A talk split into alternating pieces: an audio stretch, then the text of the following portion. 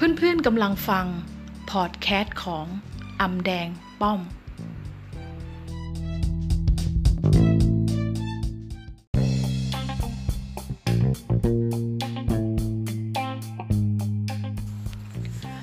สวัสดีค่ะเพื่อนๆคะ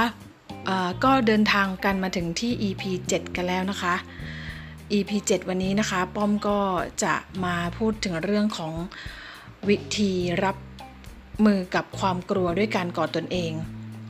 ทำไมวันนี้ถึงเรื่องหัวข้อนี้นั่นนะคะ ก็เพราะว่าเป็นเพราะว่าช่วงนี้เนี่ยเพื่อนๆนะคะ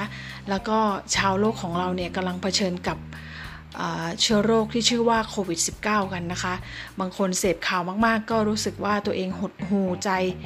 นะคะ พากันพากันบางทีก็เกิดการแพนิคขึ้นมานะคะ โดยการเสพสื่อแล้วก็เชื้อโรคก็ได้แพร่กระจายกันไป ทั่วทุกประเทศแล้วเนี่ยนะคะ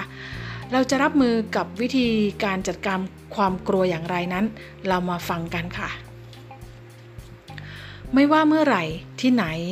และเพราะอะไรก็ตาม ถ้าเพื่อนๆรู้สึกไม่ปลอดภัยหรือว่ารู้สึกกลัวขึ้นมานั้นนะคะ ก็ลองเอามือควยแขนทั้งสองข้างดูนะคะ แล้วเราก็ลองกอดตัวเองดู โดยการ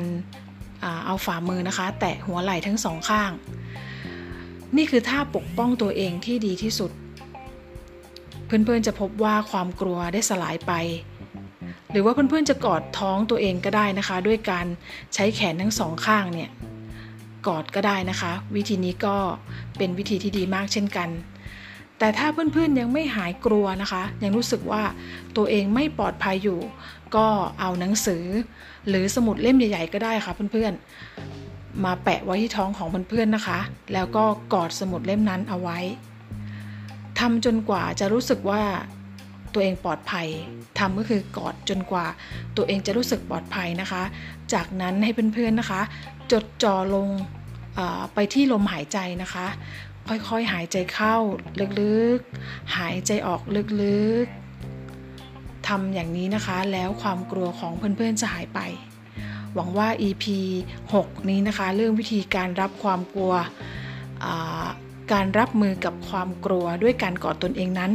จะช่วยให้เพื่อนๆนั้น อุ่นใจและก็ไปต่อในการดำเนินในการดำเนินชีวิตได้นะคะสำหรับวันนี้ก็ป้อมก็จะฝากไว้เท่านี้ก่อนนะคะ